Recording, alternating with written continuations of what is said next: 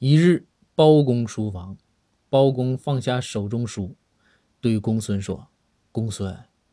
你说这本神话书里又是宙斯又是波塞冬又是哈迪斯的看了半天和杀猪它也没什么关系呢。公孙看了看书的封面对包公说大人这本书啊书名叫希腊神话不是杀猪神话